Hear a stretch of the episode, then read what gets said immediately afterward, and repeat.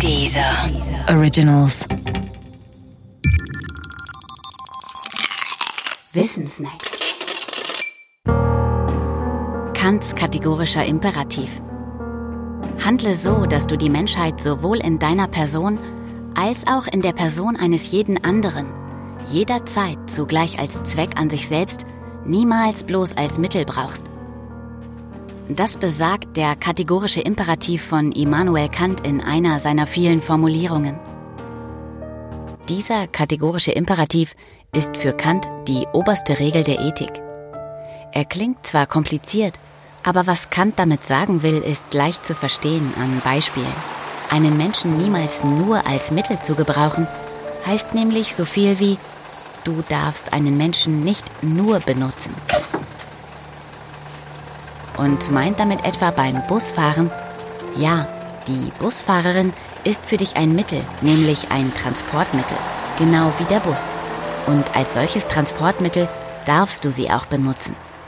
Aber da sie zugleich ein Mensch ist, gebietet dir der kategorische Imperativ, sie auch als Menschen zu behandeln, also mit Respekt. Noch klarer ist der Fall beim Terrorismus. Terroristen meinen, Sie dürfen Menschen für ihre Zwecke benutzen und sie dafür sogar töten. Das geht mit dem kategorischen Imperativ überhaupt nicht.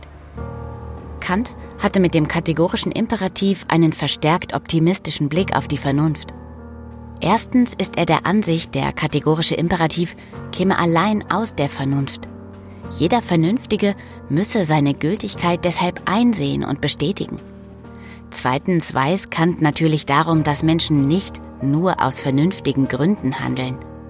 Aber er hat die Hoffnung, die Vernunft sei so stark, dass sich die Menschen freiwillig an den kategorischen Imperativ halten. Denn wer nur einen Moment lang vernünftig ist, der muss bemerken, dass es die Vernunft ist, die ihn autonom macht. Vernunft und Autonomie verleihen dem Menschen nach Kant aber erst seine Würde und die Möglichkeit, Zweck an sich selbst zu sein. Deshalb, so meint er, würde jeder Vernünftige den kategorischen Imperativ freiwillig befolgen. Leider liegt Kant mit seinem Vernunftoptimismus falsch. Ein Blick auf die Massenvernichtung im Nazi-Deutschland lässt stärkste Zweifel aufkommen an der Vernunft als Grundlage einer Ethik. Zwar wäre eine vernünftige Welt vermutlich wirklich eine friedliche, aber davon sind wir weit entfernt.